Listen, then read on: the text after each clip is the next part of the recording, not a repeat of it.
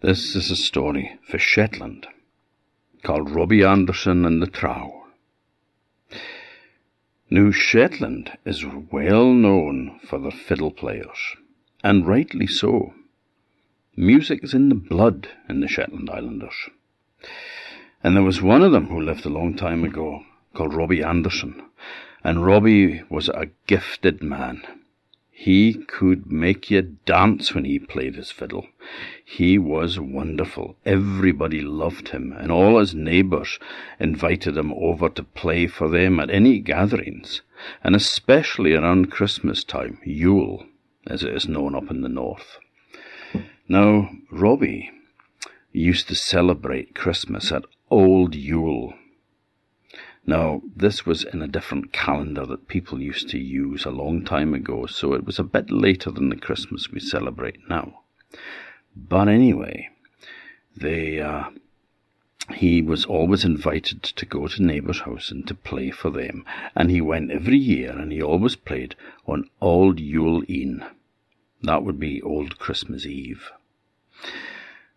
Now, one year, he was going out to feed the animals, and he was walking down a little path heading towards the fields when he met a small man with bright red hair.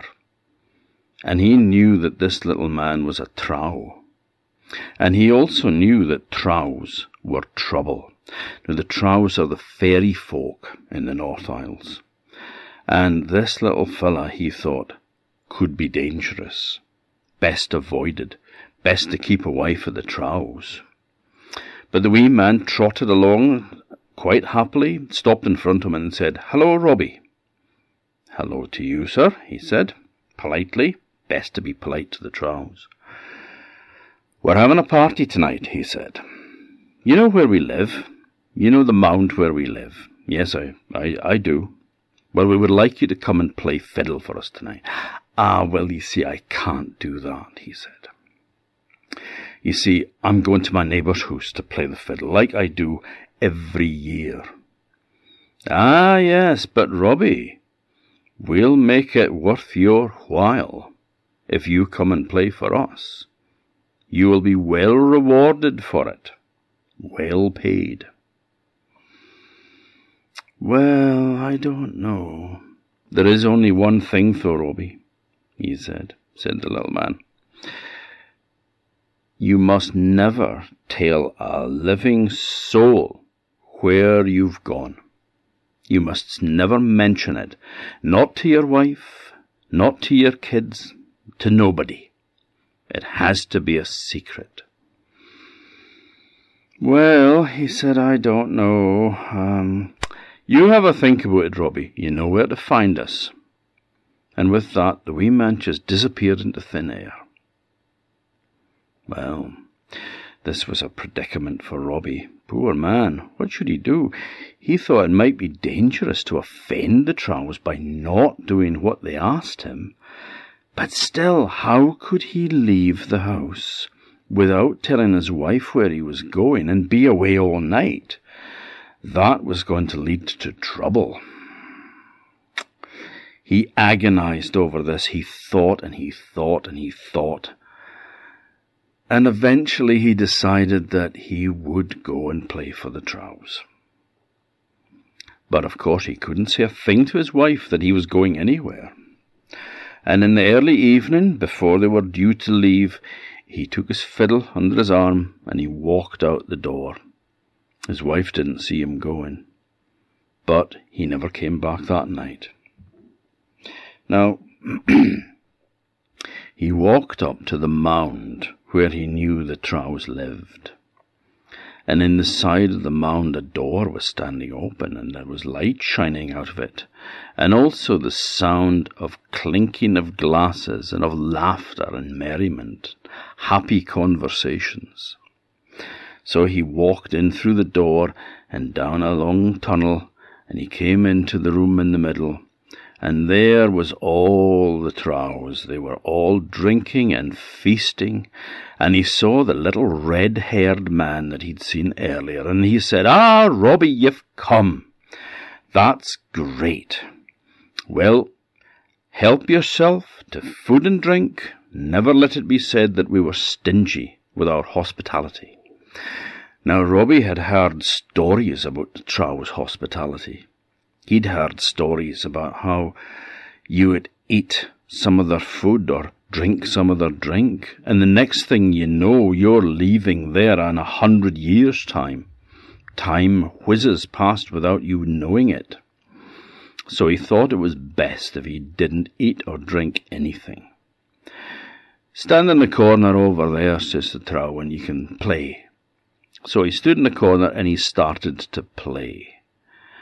Now, the Trows loved it because Trows love music and they loved to dance. So they danced and partied, they ate and they drank and they laughed all night long, and Robbie played and played and played. He'd never played better in his life. In fact, there was times that he was playing tunes that he didn't even know himself.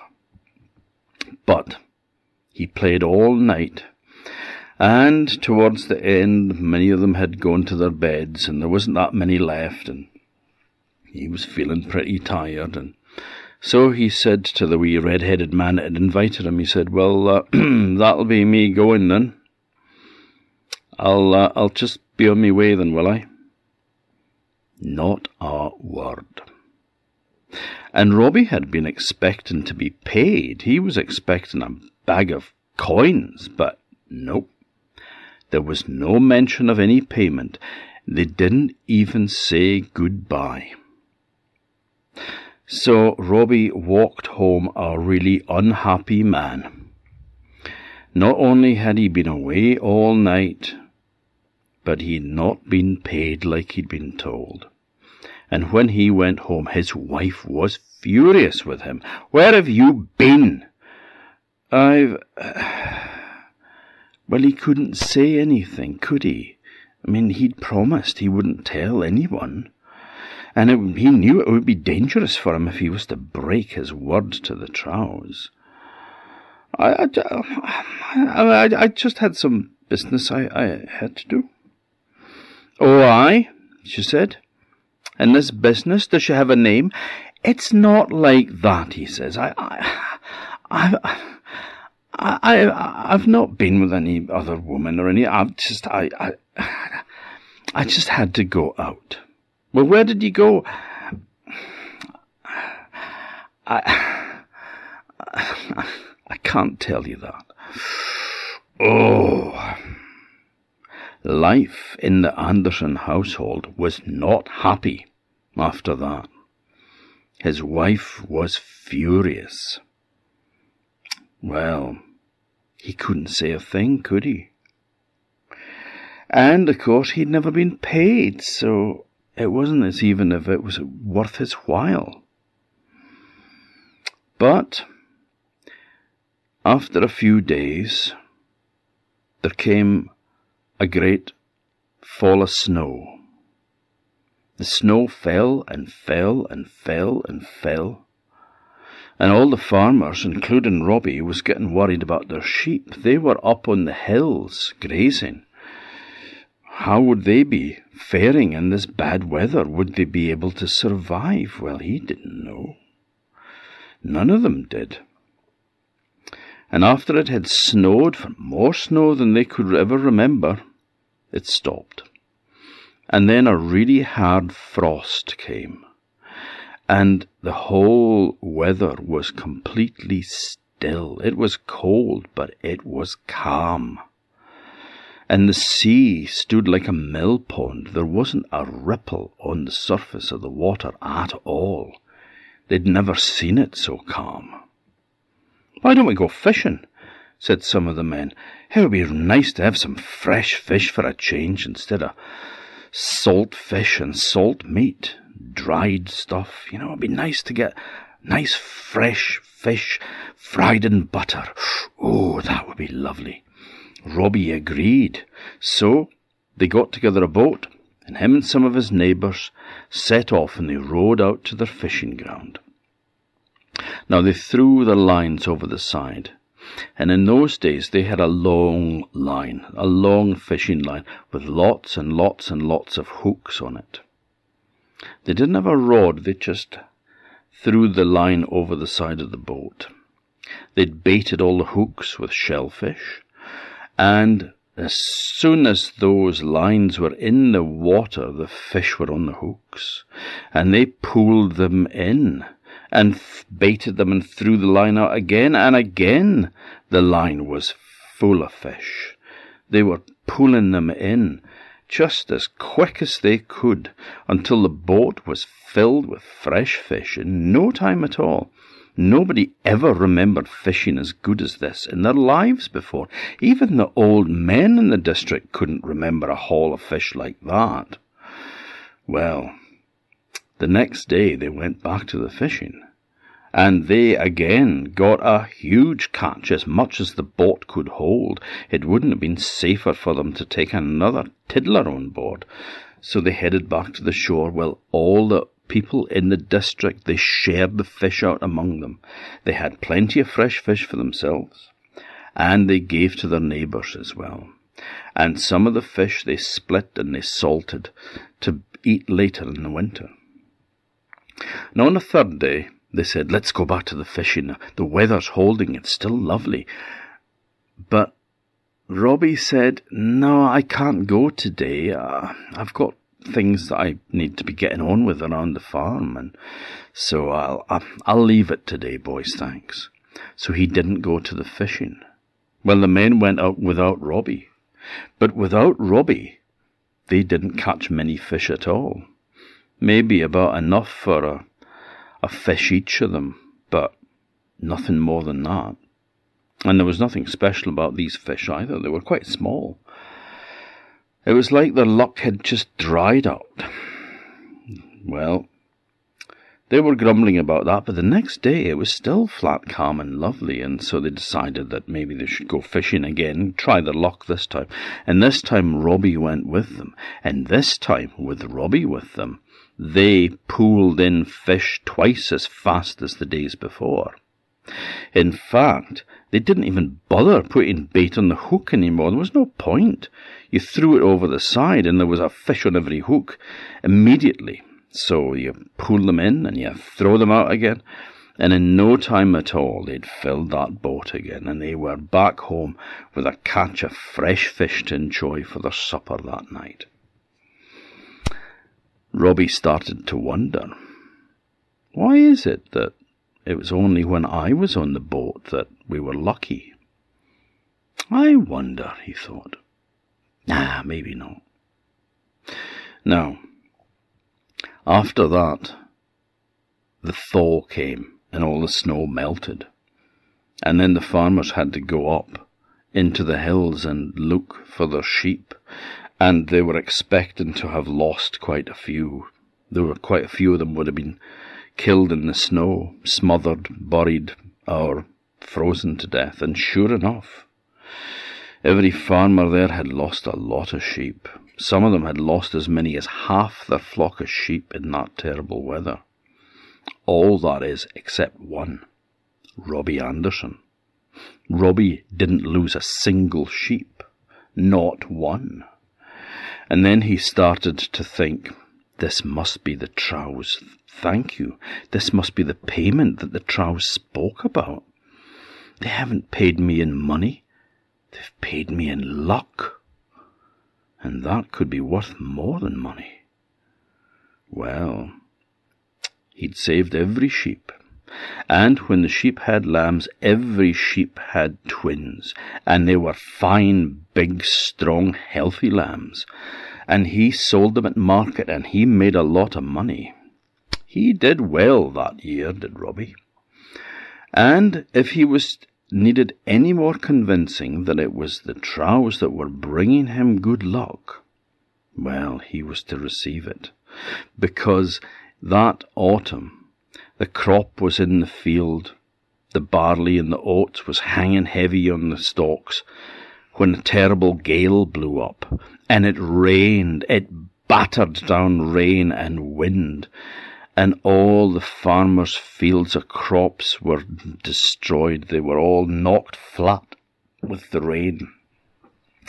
And they lost a lot of the grain. It was a terrible time for them. All that is except for one farmer, Robbie Anderson. His field was fine. His crop was not touched, it still stood there swaying happily in the breeze. And he had a really good bumper crop that year. Even when everybody else had a really poor crop, he had a really good one. And in fact, he had spare, so he was able to sell some of the grain to his neighbours and make some money from it. He was ending up being able to put away quite a bit of money. That was a change for Robbie. He never had two coins to rub together normally.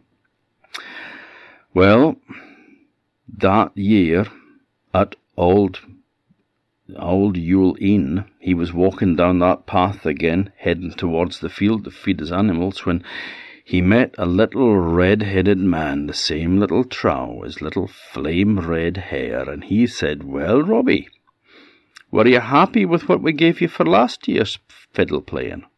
Yes, he said, absolutely. Would you like some more of the same? Would you come and play for us again tonight? Yeah, yeah, I, I'll do that. And so that evening he put his fiddle under his arm and he went off out the house and he went to the Trowie Mound and he played for them all night. The glasses were clinking, there was laughter, and he played and played and played, and they danced and danced and laughed.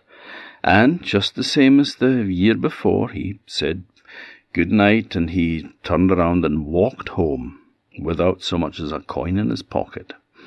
But the next year, his luck was even better than the year before and soon he was able to save a lot of money and able to buy more land and more stock as well, more animals. And he made a lot of money. He became quite rich. And his wife stopped asking him where he was going every old Yule E'en because she knew that nobody had luck like this. This must be something to do with magic. And she was quite happy just to let it lie and not say a word. And so Robbie prospered and became a rich man. Now the years passed, and one year he took his fiddle on old Yule E'en as usual, and he walked down to the big Trowie Mound. But when he reached to it, it was different. You see, the door was standing open in it, but there was no light shining out of it. There was no sound of clinking glasses, there was no laughter and no happy conversations. He stood outside and he looked into the dark gloom, and he saw in the distance there was a there was a glimmer of light, just a really soft glow of light in the distance.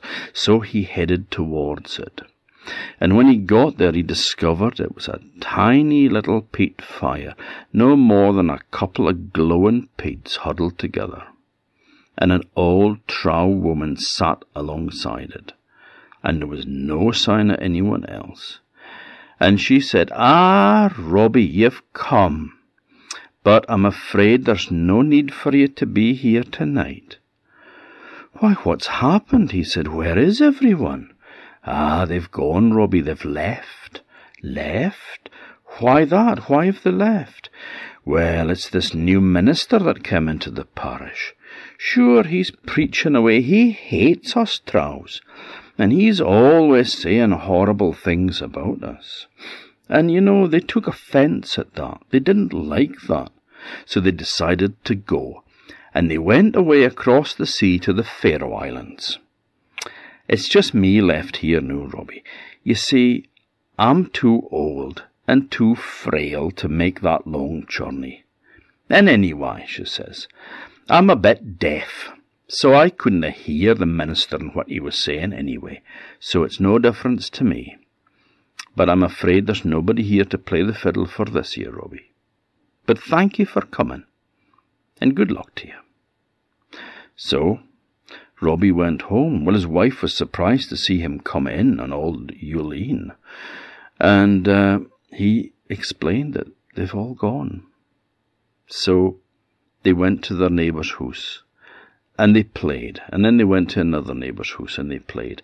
They did the rounds of the neighbours, they played music for them all night, and the neighbours were happy because they, there he was back again, the great Robbie Anderson, the great fiddle player, and they were able to enjoy the night's parties with the beautiful music that he played. But after that, Robbie was just an ordinary man. He was just the same as the rest of us. Sometimes he had good luck, and sometimes bad luck.